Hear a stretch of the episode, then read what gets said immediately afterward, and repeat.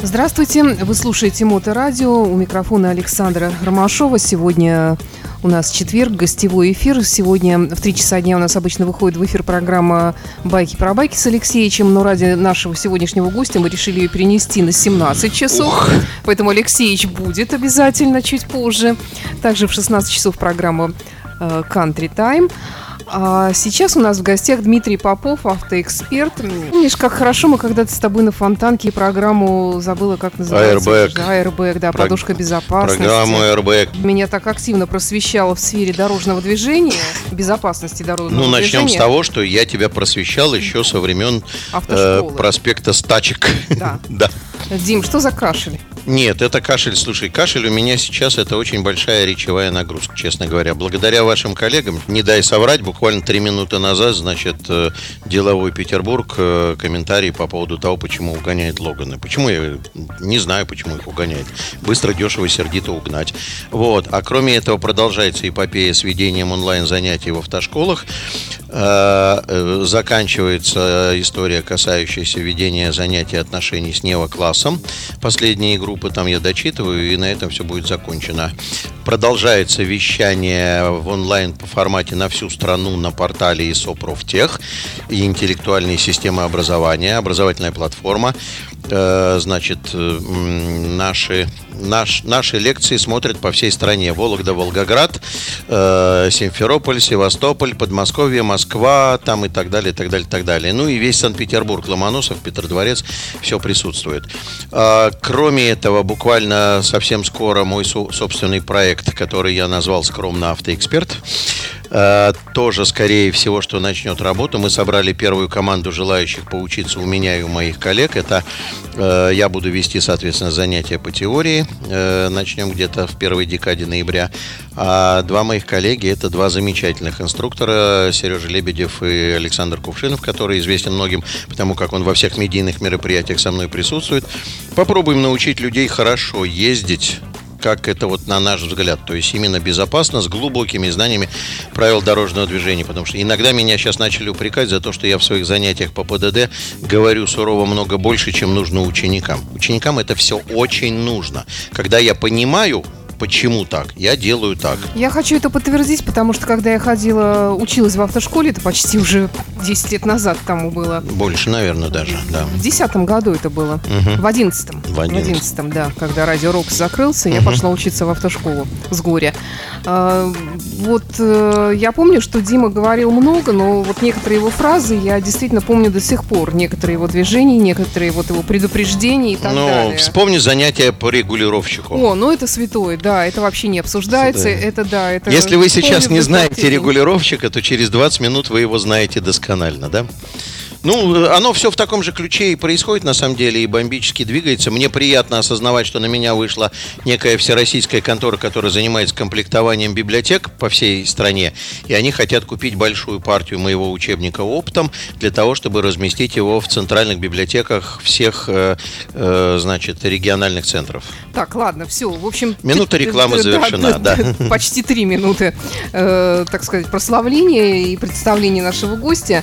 Давай к делу. Сразу мы будем делать паузу музыкальную, разумеется, в процессе ведения программы. И первое, что я хочу у тебя спросить, на какую тему поговорить, участились случаи смерти водителей за рулем. Ну, не то чтобы участились, наверное, они были всегда.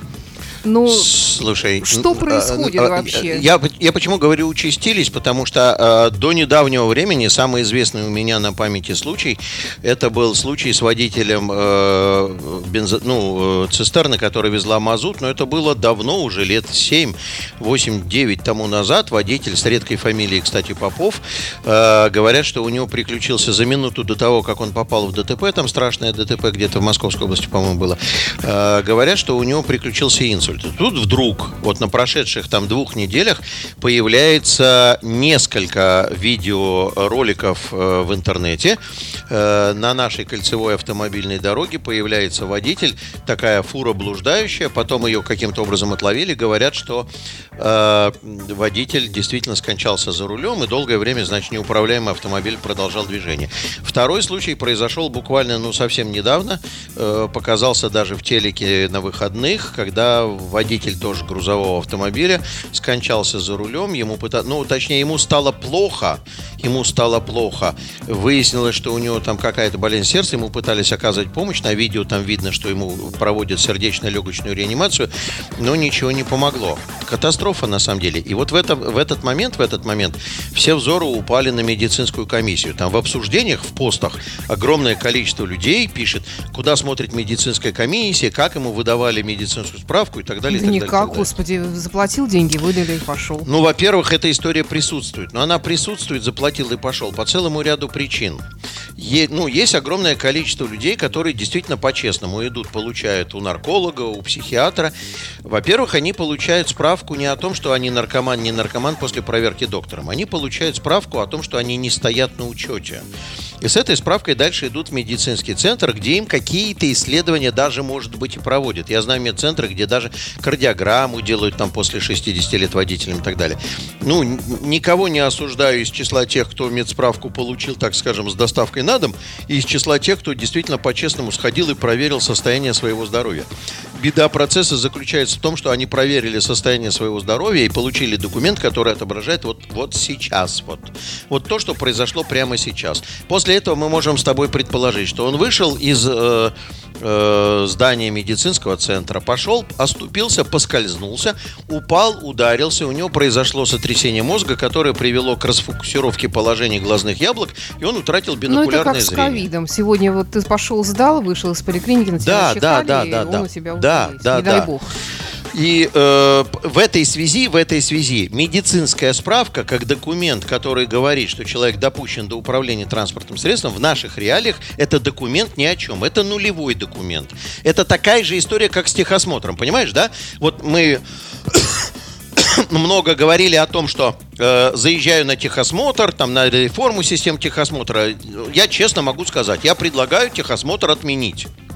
Упразднить его, как не отображающий ничего. Автомобиль заехал на техосмотр, даже если мы его сфоткали вот прямо сейчас. На выезде он попал в ДТП, в результате которого у него была повреждена правая передняя стойка, оторван рычаг, допустим, там, оторван тормозной шланг. После Слушай, этого он... ну, ну, Дим, ну, извини, ну ты так все говоришь, как будто прям жить не хочется. Не-не-не-не-не, ну в ДТП люди все всегда попадают, и с автомобилем что-то происходит. Нет, я не об этом, происходит. а о том, что все бессмысленно. Надо, нет, понимаешь, в чем дело? Если бы я говорил, что все бессмысленно и на этом все, занавес, то это одна история. У меня есть версии и под техосмотр, как, как бы я сделал. У меня есть версия под медицинскую комиссию, как бы я сделал. И как бы ты сделал? А, что, ну, с медкомиссией история очень простая. Все новое очень хорошо, давным-давно забытое старое. У нас не было довольно долго, когда мы вошли в конвенцию, еще даже до входа в конвенцию, у нас не было как таковых э, справок шоферской комиссии. У нас была справка, которую ты получал у участкового терапевта, к которому ты ходишь на лечение.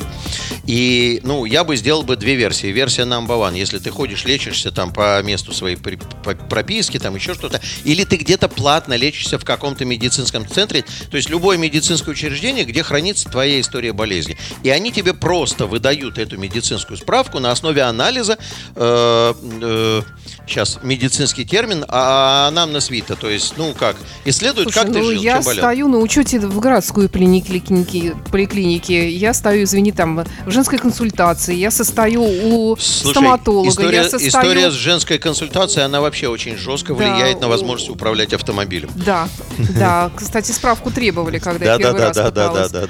Потом я состою, ну не то что на учете, я, например, посещала Лора в платной поликлинике, я посещала там еще кого-то в какой-то платной поликлинике. Отличная история, но тем не менее, тем не менее, участковый доктор, он знает о тебе больше всего. Если он что-то у тебя... Что он знает, что я ангиной три года назад болела. Подожди, подожди секунду. Да, и ангиной в том числе, но он смотрит твою медицинскую карту, а вот вы тут к окулисту обращались, к радиологу обращались. К окулисту я пыталась обратиться, попробуй ты в городской поликлинике. Подожди, давай, давай, давай добьем историю до конца. Я обращалась. Не, не, смотри, смотри, смотри. Ты приходишь к участковому доктору, он посмотрел и увидел, у тебя по кардиологии ничего нету, а послушал тебя, ему что-то показалось. Он говорит, я вам дам справку, но мне надо, что вы допрошли кого-то. То есть он как терапевт, тоже как терапевт он определяет, кого бы ты должна была бы допройти. Вот такая себе история. Но у этой истории есть вторая сторона, потому что все равно это медицинское заключение будет срезовое вот сейчас. А дальше историю я вижу так. Я бы создал бы э, реестр, э, перечень заболеваний, при выявлении признаков которых э, ваше водительское удостоверение приостанавливает свое действие, попадает в стоп-лист. То есть, если ты почувствовал себя плохо, если, допустим, у тебя появились признаки ишемической болезни сердца, ты идешь к доктору и говоришь: доктор, лечите меня. Доктор смотрит тебя и говорит: слушайте, у вас ИБС, давайте будем лечиться. И я, извините, должен ваше водительское удостоверение приостановить его действие, пока мы с вами не поправим ситуацию. Потому что в этом случае, в этом случае, вот эти же все болезни, с которыми людьми скончались, они могли быть восемь-девять лет назад, когда они получали медицинскую справку, их не было. Их не диагностировали. Это за последние там восемь-девять лет, допустим, наросло. Может такое быть? Может. Он обращался к кому-то, к доктору. Если обращался, то доктор приостановит это его движение, значит, на кладбище. Понимаешь? Прошу, Дима, у тебя гипертония. У меня пока нету. Пока у меня нету гипертонии, пока у меня все хорошо. То есть у тебя никогда давление не повышается? У меня раньше было высокое давление, оно повышалось, но сейчас я стараюсь вести здоровый образ жизни, насколько это позволяет ситуация. У меня много спортивной нагрузки, и я одно время принимал препарат. Если бы была вот эта система, то на то время, когда у меня доктор выявил бы, что у меня было сто шестьдесят на сто, наверное, мне бы сказали бы, что давайте так. Но я тебе должен сказать, что при гипертонии тебя в стоп-лист по этой методе не поставили бы сходу, а сказали бы: давайте-ка мы с вами в течение недели повесим монитор. На тебя бы повесили мониторчик и сделали бы вывод: это разовый выброс адреналина или это что-то другое произошло.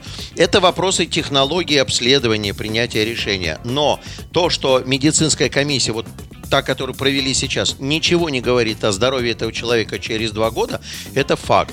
Это понятно. Ну, в общем, короче говоря, я делала для себя вывод, что чем вот с этим совсем, извините за выражение, геморроем связываться, проще отказаться вообще от получения водительского удостоверения или все-таки пойти и заплатить куда-то, ну, и ну, получить, ну, и спокойно ну, ездить. Ну, ну, девочкам проще, да, отказаться от водительского удостоверения.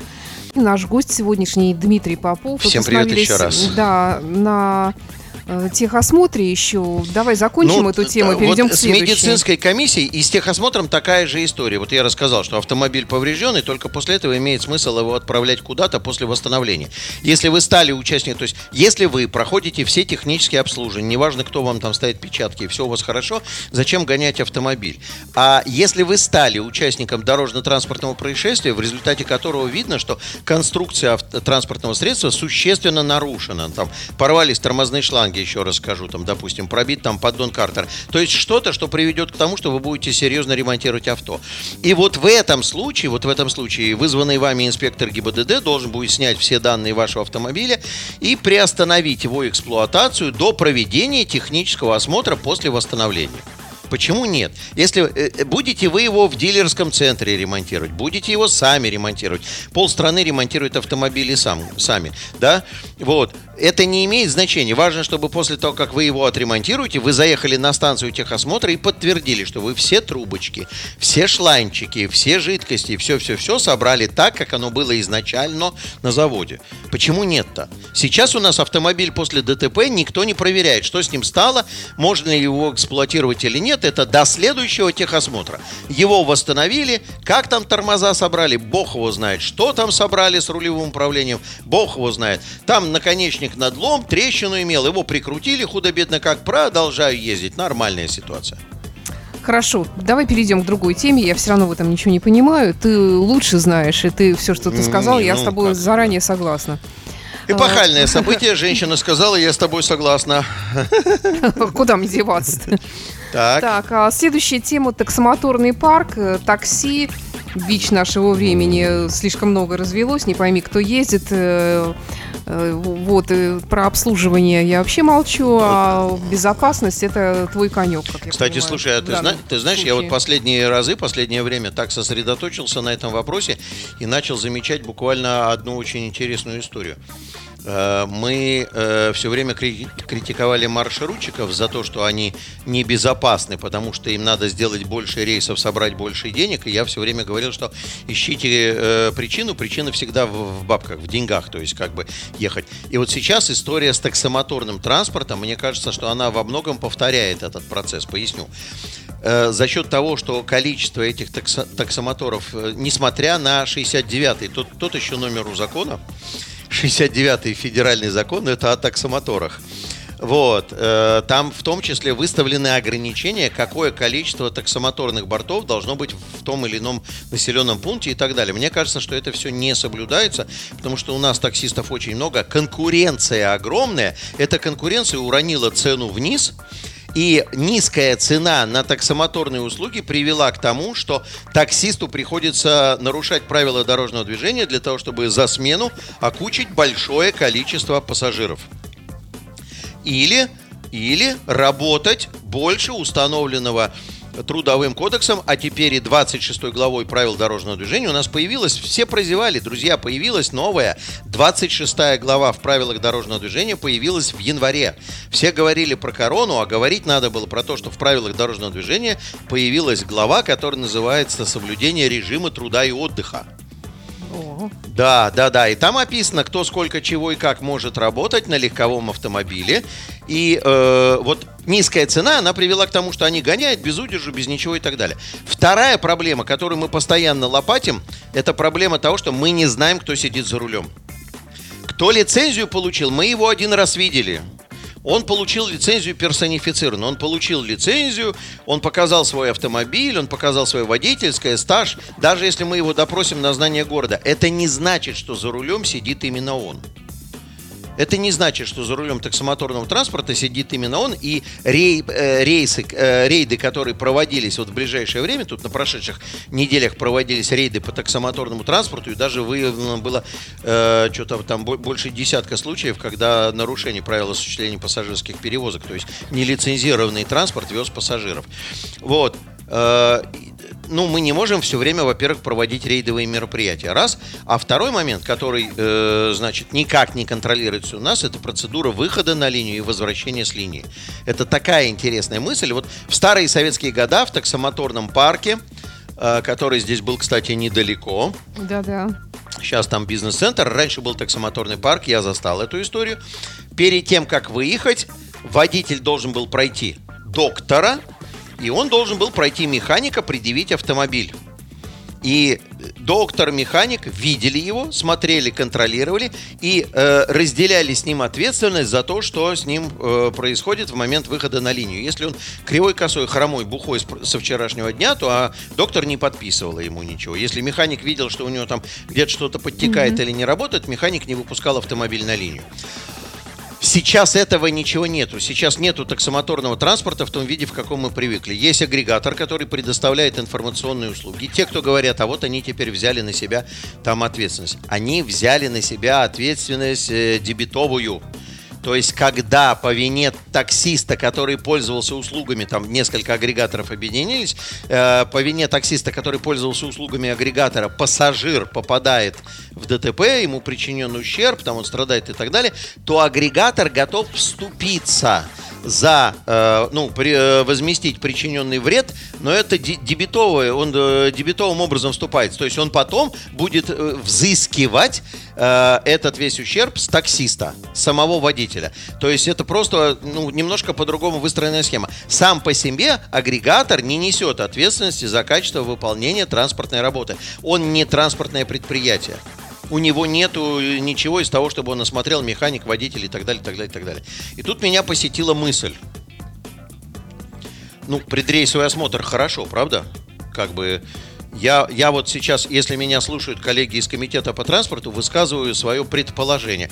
Ты можешь, как всегда, покритиковать. Но я задался вопросом. Смотри, а почему бы нам в каждом районе города на крупных заправках, допустим, одного из наших крупнейших желто-оранжевых поставщиков бензина, где есть еще и мойка автомобиля, не разместить контейнерный какой-то павильон, пункт выпуска на линию таксомоторного транспорта, в котором будут нести боевое дежурство доктор, где есть смотровой кабинет, и механик, у которого есть простейшие средства инструментального контроля. Это приборы метовские, которые померяют там э, люфт руля, там измерят давление в тормозной системе, там такие простейшие штуки. И каждый, кто хочет поехать заниматься извозом при помощи агрегатора, для того, чтобы агрегатор давал ему заказы, он должен зарегистрировать свой путевой лист в этом пункте выхода на линию. Представляешь себе? То есть ты не с того места, где ты вот проснулся сейчас кривой и говоришь: поеду-ка я заработаю денег. А ты садишься в автомобиль, едешь на ближайшую в этом районе заправку, где есть такой пункт, приезжаешь, там доктор и механик, говоришь: ребята... Ну, ключевое слово «ближайшее», где есть такой пункт. Я сказал, в каждом районе разместить города. То есть восемнадцать таких пунктов должно быть, как минимум, а может быть и больше. Побольше. Приезжаешь, приезжаешь. Потому что пока он доедет до него, до ближайшего, слушай, он слушай, может еще пять заказов выполнить. Мо- нет, а он не получает заказы от агрегатора. Это надо договариваться с агрегаторами, ну, понимаешь? Халтурит.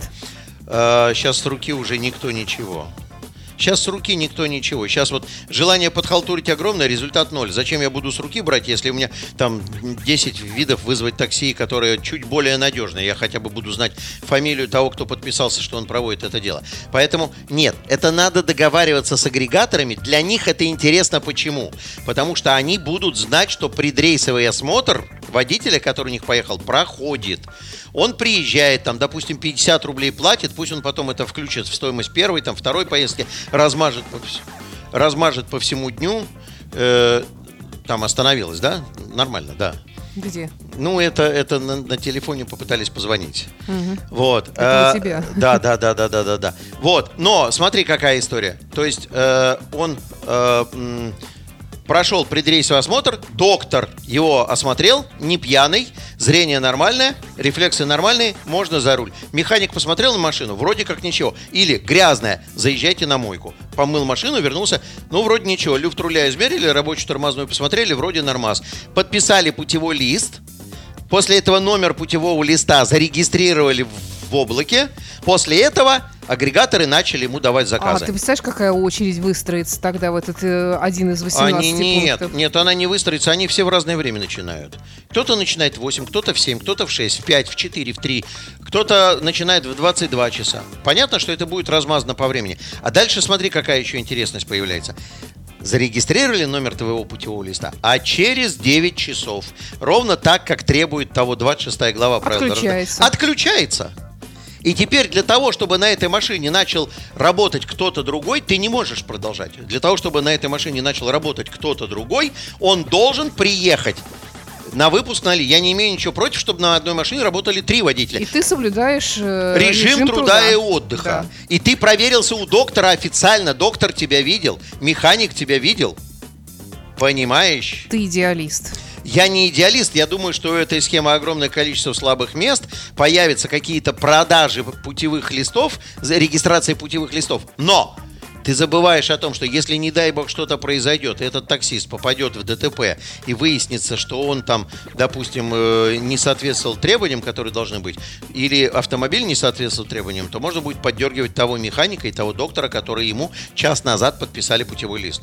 Вы слушаете «Мото-радио». В студии по-прежнему Дмитрий Попов, автоэксперт. Мы сегодня говорим о последних, так сказать, событиях. И нашумевших о мнении, историях, да, да? Нашумевших историях. Следующая история, мы, наверное, к ней уже сразу и переходим, да, улица Рубинштейна, которую сделали пешеходной. Ее не сделали пешеходной, там вообще вытворили то, что мне, ну, совсем непонятно. Это просто вообще...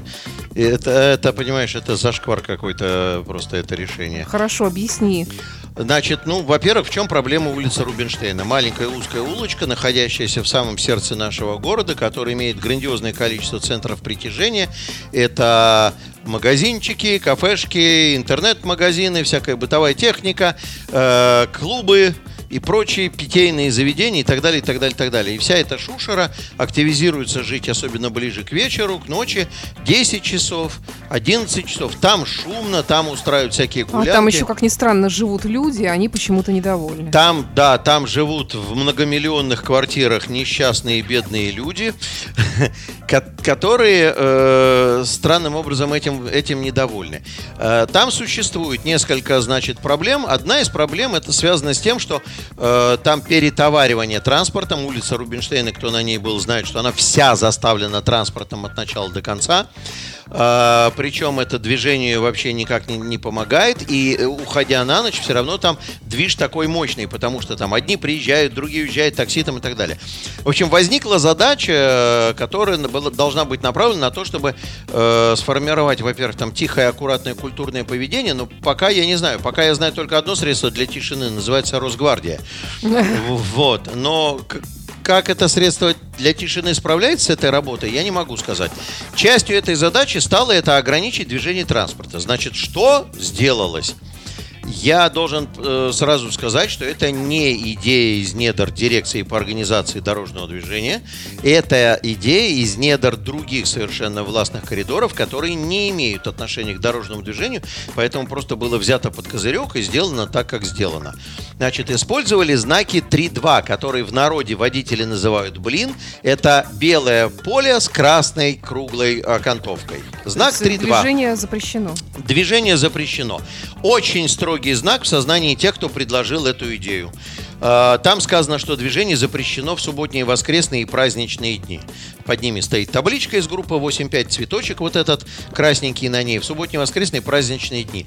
Для прикола, я сейчас поясню, почему для прикола, рядом с этим знаком размещен желтый плакат, в котором написано, что этот знак не действует на тех, кто живет в этой зоне, и на таксистов. Вот. А в целом, по мнению тех, кто предложил эту идею, это очень строгий знак. А по мнению тех, кто знает правила дорожного движения, к этому знаку восемь групп исключений. И когда мы всех перечислим, на кого не распространяется этот знак, то мы зададимся вопросом: why? А нафи- какие такие нафига? Исключения? Значит, исключениями являются маршрутные транспортные средства. Если бы они ехали по Рубинштейну, могут ехать. Причем двигаются свободно. Транспортные средства, перевозящие и обслуживающие инвалидов, оборудованные знаком «инвалид» желтым. То есть вот если я, например, захочу перевезти соседа-инвалида, он скажет «хочу туда в ночной клуб», то я под этот знак три два с желтым знаком заеду. Хорошо, спокойно. Допустим, инвалидов там не так много, и транспортные средства, маршрутные, там не ходят вообще. По подожди, Нет. подожди секунду. Давай, продолжаем следующий. разговор. Транспортные средства, обслуживающие предприятия и граждан, проживающих, О, находящиеся в зоне действия этого знака. Я всегда могу сказать: я приехал сюда, жду своего друга, который сейчас выйдет из дома.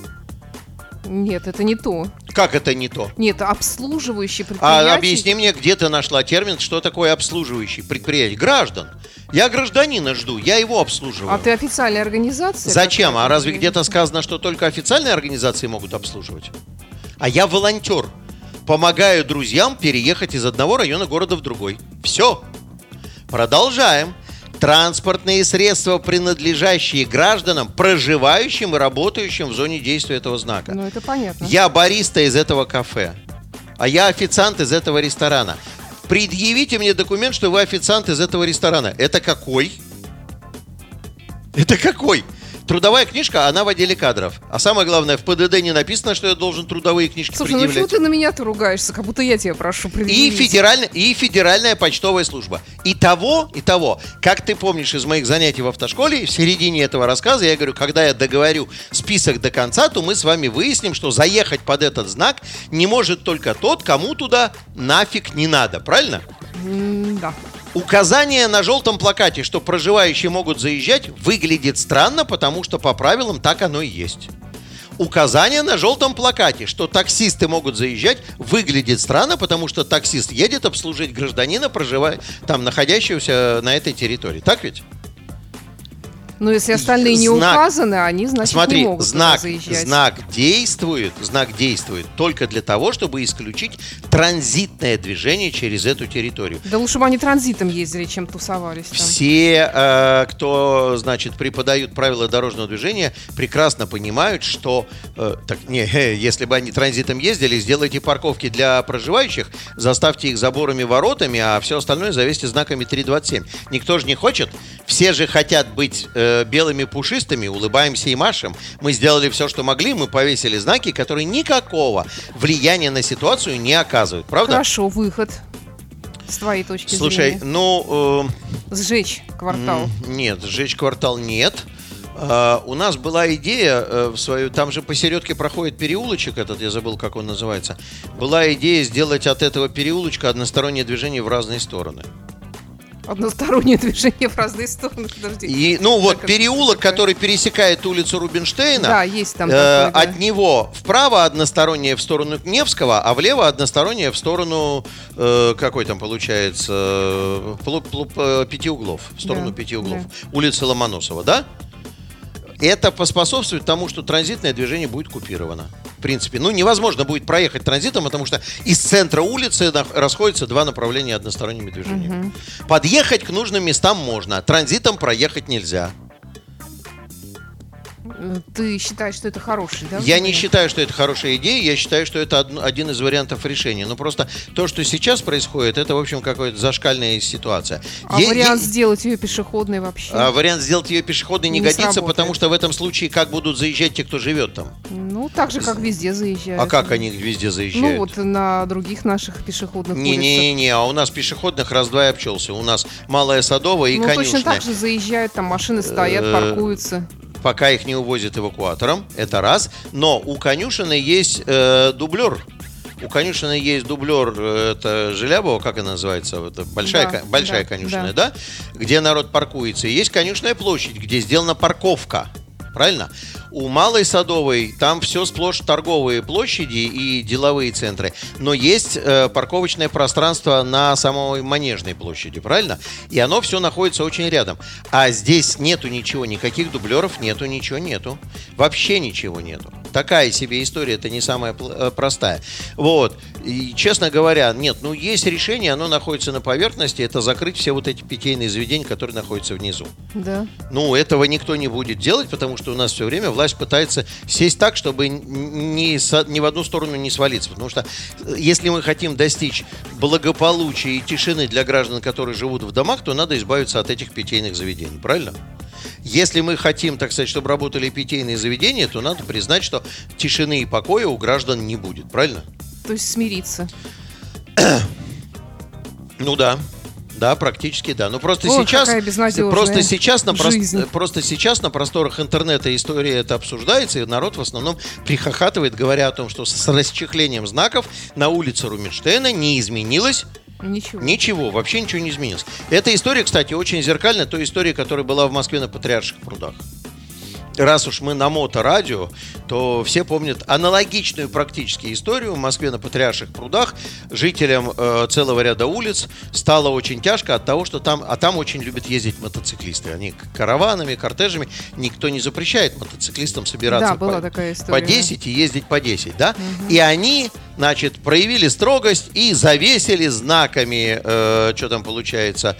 три пять, значит, запрещающим движение э, мотоциклов. Знак три пять, запрещающий движение мотоциклов. Но к знаку три пять все те же исключения, за исключением маршрутных инвалидов, они действуют. То есть проживающие, работающие, обслуживающие предприятия, граждан, Федеральная почтовая служба э, э, звучит как считалочка. Кто ты такой? Ну, понятно. Сапожник, портной, э, вы, выбирай. Да, mm-hmm. мотоциклист-волонтер, почему нет? Такая, такая себе история. Ну, показывает, во-первых, очень несовершенство правил дорожного движения в нашей стране, потому что все очень пустотело. И второе, это низкий уровень квалификации тех решений, которые реализуются, потому что вот прокукарекали, дальше пусть не расцветает вообще. Наверное, подытожим, может быть, еще какие-то вопросы возникнут. Ну, вот, в частности, у меня вопрос, я не знаю, насколько он в твоем видении, вопрос по поводу бесконечного числа оград, об этом тоже сейчас очень много говорят. Вдоль, движ... Вдоль да. проспектов. Про, про заборы улиц. Много говорили. И я особенно. Обратила внимание, тут шла через свой любимый дворик, в любимый магазин, и уткнулась в такой вот тоже небольшой заборчик, там, где была пешеходная дорожка. Огромное количество, просто каждый люк тщательно огорожен. Я понимаю, что это, конечно, выгодное дело для зарабатывания денег. Нет, это, это дело подобное. Для зарабатывания денег не очень выгодное, на самом деле, это раз. А зачем Та... тогда это надо, чтобы люди я, зимой я, я подскальзывались я поясню. Нет, и бились нет, лбами слушай, об этих железках? Сейчас, сейчас поясню. Во-первых, есть государственный стандарт пятьдесят два двести восемьдесят девять, который в числе немногих является обязательным к исполнению. Те, кто думает, что сделано по ГОСТу, это обязательно гарантия качества, это чушь, друзья мои. Во второй, по-моему, статье сто шестьдесят второго закона, это закон о стандартизации, говорится о, о том, что одним из принципов является добровольность исполнения. Не хочешь делать по ГОСТу — не делай. За исключением. Есть небольшой перечень государственных стандартов, которые влияют на безопасность жизни человека. Это там в атомной промышленности, в строительстве и в дорожном движении. Недавно стало, в две тысячи семнадцатом году, э, значит, э, премьер-министр подписал распоряжение правительства. Э, по этому стандарту на перекрестках, на перекрестках э, по пятьдесят метров в каждую сторону от начала закругления обязательно наличие пешеходного ограждения для того, чтобы не дать пешеходу возможность выходить на пешеходный переход не под прямым углом, а где-то по диагонали, резать углы. Потому что это катастрофа. У нас очень много... Э, да, я обнаружила мы, недавно такое место. Мы их называем несчастные, который не сильно пострадал в ДТП, но его стукнули. И это серьезная mm-hmm. такая себе еще проблема. Это раз. Второе, существует целый пул улиц, которые э, являются признаны определенные точки, геоточки на этих улицах являются то, что называется очагами аварийности. То есть там происходит ДТП. В зависимости от того, какое ДТП, например, если это связано с наездом на пешехода, там, где пешехода на проезжей части не должно оказаться. И вот там в качестве мероприятий, в Смольном решает комиссия, в качестве мероприятий принимается установить пешеходное ограждение, дабы исключить выход пешеходов на проезжую часть. Вот до этого момента все более-менее хорошо. Дальше начинается плохо. Мы знаем огромное количество мест, где у нас пешеходное ограждение стоит просто с перебором. Оно не предназначено, друзья мои, для того, чтобы защищать э, пешеходов от автомобилей. Оно их не выдержит, и это не для этого. И есть места, где, например, на Дальневосточном проспекте пешеходное ограждение есть, но на, не ступала туда нога человека. Желающих то переходить они туда там не попрутся, нет. Да. Они туда просто не попрутся. И некуда ходить. Но сейчас, сейчас пешеходными ограждениями, насколько я знаю, занимается комитет по благоустройству. И второй момент, который меня просто вот раздражает страшно. Я в этом смысле, я не очень люблю слово «градозащитник». Защитник и всю эту, значит, э, лирическую историю велосипеда и так далее, но должен согласиться, что вот это оцинкованное нутро нашего города, это, конечно, выглядит уродливо.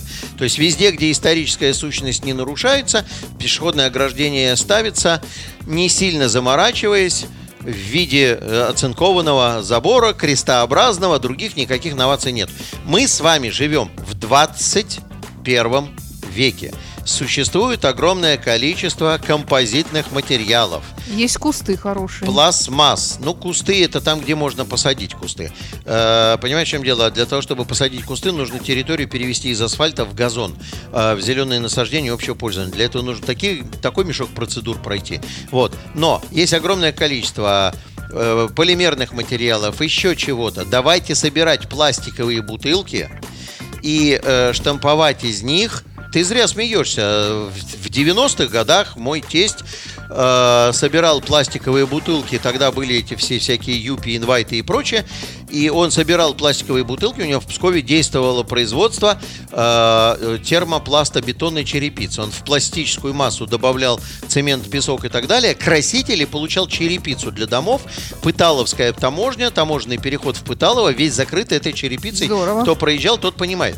Э, есть огромное количество композитных материалов. Давайте из них делать красивые формы э, под старину, в стилистике того района, который здесь находится, да, может быть, с какими-то эмблемами. Если завод, заводские трубы. Че мы все это вот оцинкованные палки-то втыкаем? Это быстро, дешево, сердито, я понял. Вот с этим тут вопросов нету. Но давайте как-то немножко это украсим. Давайте э, э, архитектор города утвердит там десять основных эскизов пешеходных ограждений. Какой-то орнамент. Да, орнамент. Нет, ну Гор... теперь все переделано, городско... никому не интересно. Нет, теперь городской орнамент, еще что-то. Утвердит. Для каждого района пусть утвердит, допустим, понимаешь? Или районный архитектор утвердит для района десять ограждений в стилистике этого района. Почему нет? Э-э- проспект Стачек, близкий тебе, да? Там же стоит решетка с Александровского сада, которую сняли, да, старинно, да. Ее там восстановили. Почему бы не сделать пешеходные ограждения, там, где они есть, в стилистике этой решетки? Только не отливать чугунину, а отливать из полимерных материалов. Для удержания пешехода очень годится. для врезания машины, но если это будет э, рассыпаться, то это хорошо. Как бы надо просто немножечко проявить изюминку, подумать и избавить город от этих оцинкованных просто штук. Ну, к сожалению, к сожалению, вот пока дальше этого дела не идет. К сожалению, время-то наше закончилось, Дим. Вот, да. э, может быть, твое последнее на сегодняшний день, конечно, слово.